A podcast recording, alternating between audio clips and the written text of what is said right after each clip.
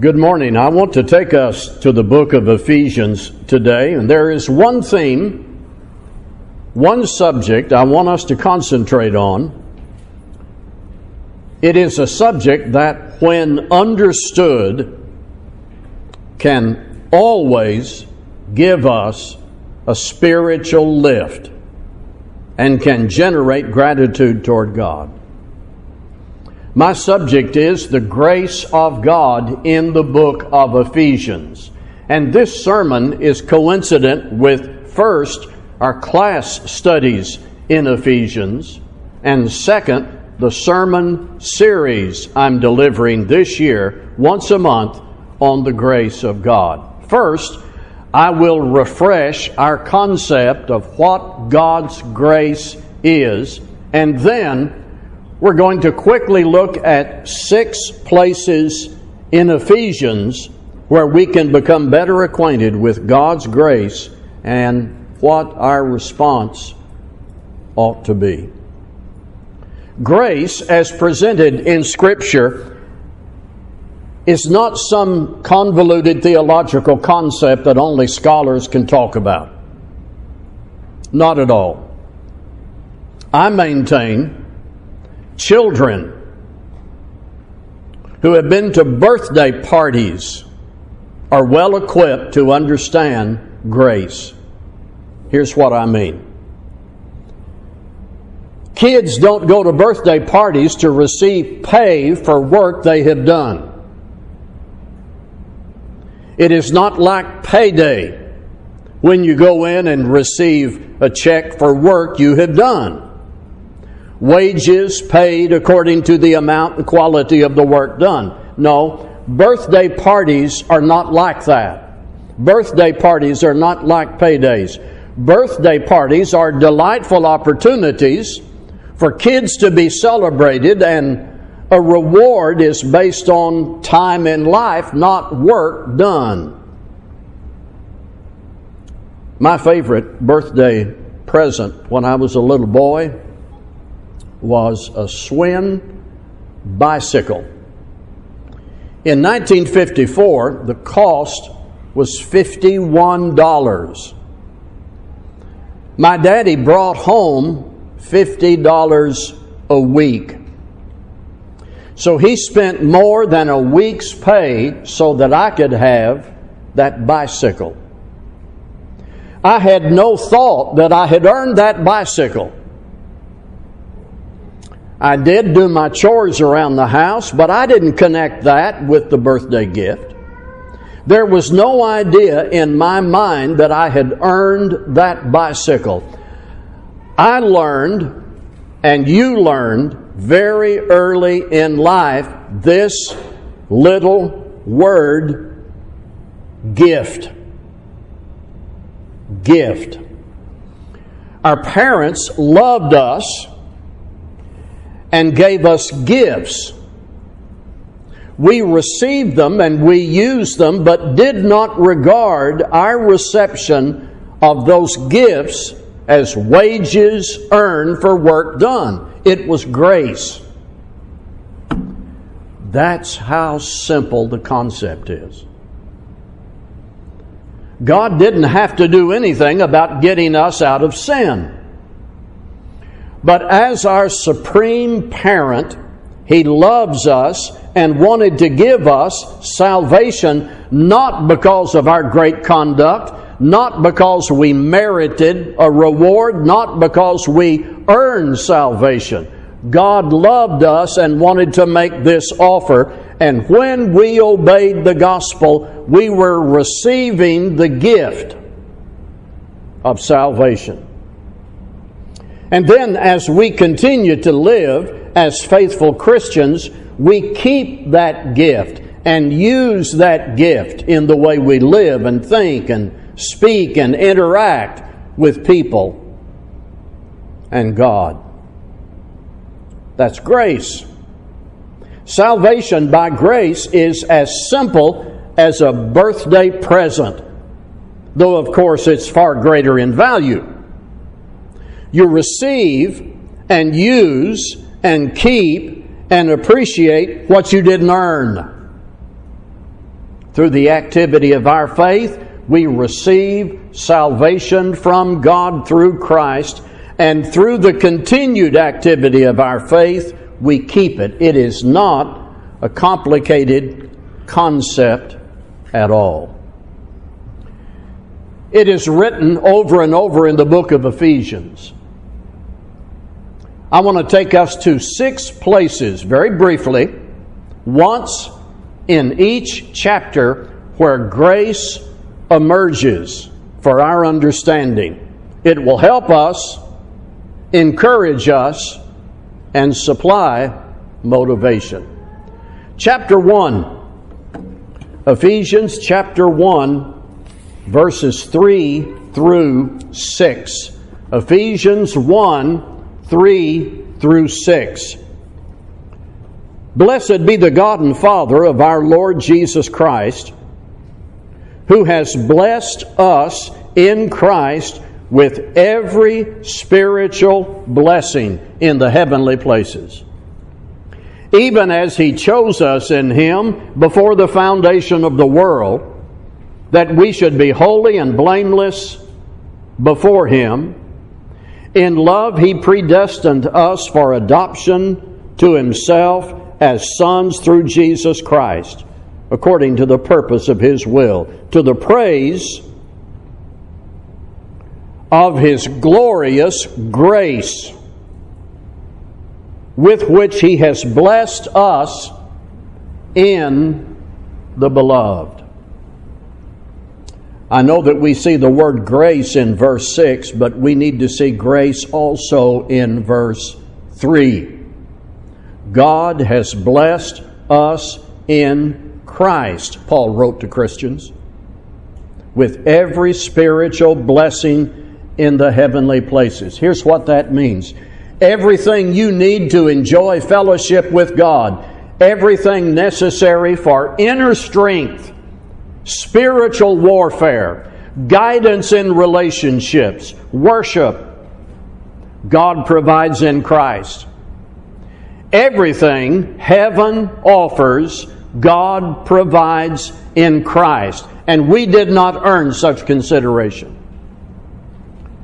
Christians are people who have entered into Christ through baptism. And as we abide in Him, we are recipients of the grace of God in Christ. Notice this was God's plan before the foundation of the world.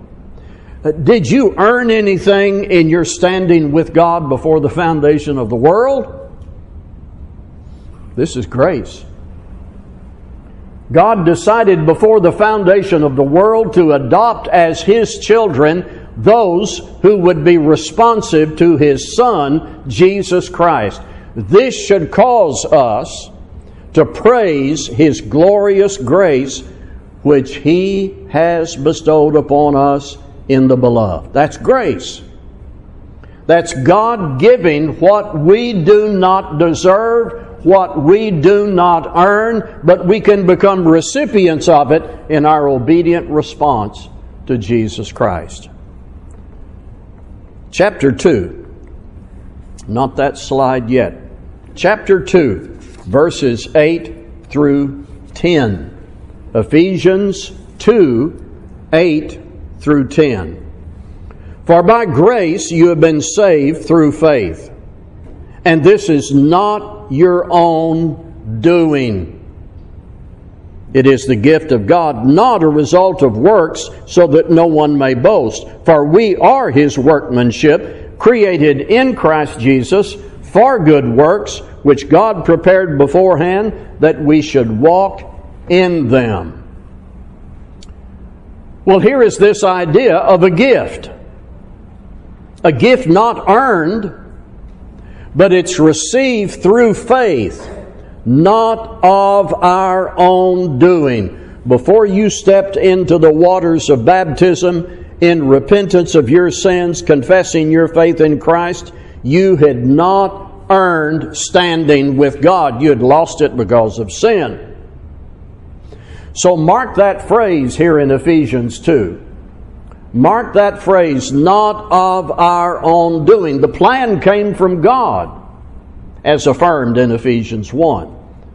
Make that connection. In the text we studied in chapter 1, it is God's plan that He put together in His perfect mind before the foundation of the world to the praise of His glorious grace. Since it is God's plan when sinners hear about Christ, believe in Him, and obey Him, certainly it is not of our own doing. It is a gift we receive by faith. Received,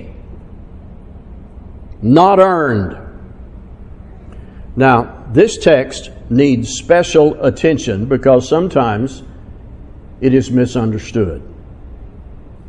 Some are tempted and quite bold about it that the phrase, not a result of works, or in the New King James, not of works, is written here by Paul to say and to mean grace alone, nothing else. Meaning, man takes no action, and if man takes no action, that somehow defends the grace of God. No. That may at first sound pious or logical, but it's a subtle error. It is an expression of classic Calvinistic doctrine. John Calvin was a man many, many years ago who wrote huge volumes of systematic theology and religious creed back in the 1500s. Many denominational churches follow his teaching closely, and that has influenced how they read this passage. And their assertion is since this says not of works, that means grace alone with nothing like repentance and baptism involved. The question is are we going to read Calvin or Paul? Is that what Paul wants us to do with this passage? When the Apostle Paul delivered the gospel to sinners, what did he tell them to do? He told them they needed to respond, to repent, and be baptized to receive the gift, not to earn it, but to receive it. It was Paul who commanded the Ephesians to be baptized. And you can read about that in Acts chapter 19, verse 5. It was Paul who said over in Ephesians 4 and verse 5, there is one baptism. It was Paul who wrote in Romans chapter 6 that in order to walk in newness of life, one must first be baptized into Christ. The works ruled out here are not works of obedient faith by which we receive the gift. Rather, the works of merit by which we perceive we have earned something before God. In fact, in this same place where Paul is writing to Christians, by the way, he says, We were created in Christ Jesus. See, conversion is a new creation in Christ Jesus. We were created in Christ Jesus for good works, which God prepared beforehand that we should walk in them. I think the key here is God's plan, God prepared. He didn't have to give us a plan, but He did to the praise of His glorious grace with which He blessed us in the beloved. Do you see? Ephesians helps us understand and get a good hold on this important concept of the grace of God. Chapter 3, verses 1 to 3. by the way, this will be the subject of our study Wednesday night. You want to come back.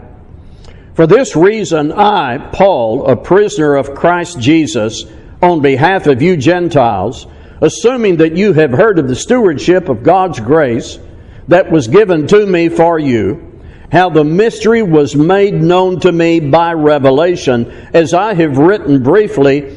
When you read this, you can perceive my insight into the mystery of Christ. This is about what God did through Paul. God had a plan before the foundation of the world. It was unknown for ages. Then the mystery was revealed. And we read it and use it and respond to it to the praise of His glorious grace. God doesn't force His message into our heads. We have to read it and use it and respond to it, not claiming that we merit such consideration, but that we need the gift God offers. Chapter 4, verses 1 through 8. Ephesians 4 1 through 8. I, therefore, a prisoner for the Lord, urge you to walk in a manner worthy of the calling to which you've been called, with all humility and gentleness, with patience, bearing with one another in love, eager to maintain the unity of the Spirit in the bond of peace. There is one body and one Spirit, just as you were called in the one hope that belongs to your call. One Lord, one faith, one baptism, one God and Father of all, who is over all and through all and in all. But grace was given to each one of us according to the measure of Christ's gift. Therefore, it says, when he ascended on high, he led a host of captives and he gave gifts to men. This is about how full God made his plan in its provisions for his church so that we can be united and work together and grow together to the measure of the stature of the fullness of Christ. And verse 7 says about all this grace was given. It was God's plan that there be apostles, prophets, evangelists, and other inspired men to launch the program and to spread the word as we respond to God's giving of all of this, we're able to walk in a manner worthy of the calling to which we have been called. Chapter 5, verses 1 and 2. Therefore, be imitators of God as beloved children and walk in love as Christ loved us and gave himself up for us a fragrant offering and sacrifice to God. Let us never imagine that grace is limited somehow to God. This says, and the Holy Spirit reveals this, Christ loved us and gave himself up for us. We didn't deserve such consideration and sacrifice, but this says, notwithstanding our unworthiness, He loved us and gave Himself up for us. Our response to this grace ought to be seen not only in our initial obedience, but in our daily efforts to be imitators of God, His beloved children. Ephesians chapter 6 and verse 24. Ephesians 6 and verse 24. Grace be with all who love our Lord Jesus Christ with love incorruptible. If I want God's gracious presence in my life, to comfort me and assure me and guide me, to correct me and keep me right. I do not earn, but receive the benefit from Him through loving our Lord, Jesus Christ, with love incorruptible. Do you see how Ephesians equips us to well understand the subject? salvation by grace? May I review quickly? In chapter 1, Christians enjoy every spiritual blessing in Christ because of God's plan that He formed in His mind before the world began. We were not there to earn such consideration. That compassion and grace and love was in the mind of God before the world was created. In chapter 2, since it is God's plan, we have no boast that we merit this, but we receive God's gift and we are created in Christ Jesus for good works. Chapter 3, we know all of this because God was gracious to reveal this for us to read and use. When you read, you can understand. In chapter 4, the provisions of God for His church came from His grace so that we can respond and together we can do the Lord's work to be mature and, and to evangelize. Chapter 5 Christ gave Himself up for us, motivating us to be imitators of God. Chapter 6 The presence of God's grace is with His people who love the Lord with love incorruptible. I want to urge you to read everything else in Ephesians, and you will see beautifully and clearly salvation by grace. You'll want to be a receiver of all God offers in Christ, and you become a receiver and a keeper of those blessings by the activity of your faith. Then, for further understanding of salvation by grace, you know what I'm going to say. Read everything before and after Ephesians. If you're here this morning and you recognize that God is above all, that the Bible is His Word, that Christ is the Son of God, that sin is your problem, but in Christ there is the solution. Hearing this message, believing in Christ, confessing that faith, you can repent and be baptized and live faithfully and anticipate the hope of heaven while we stand together to sing.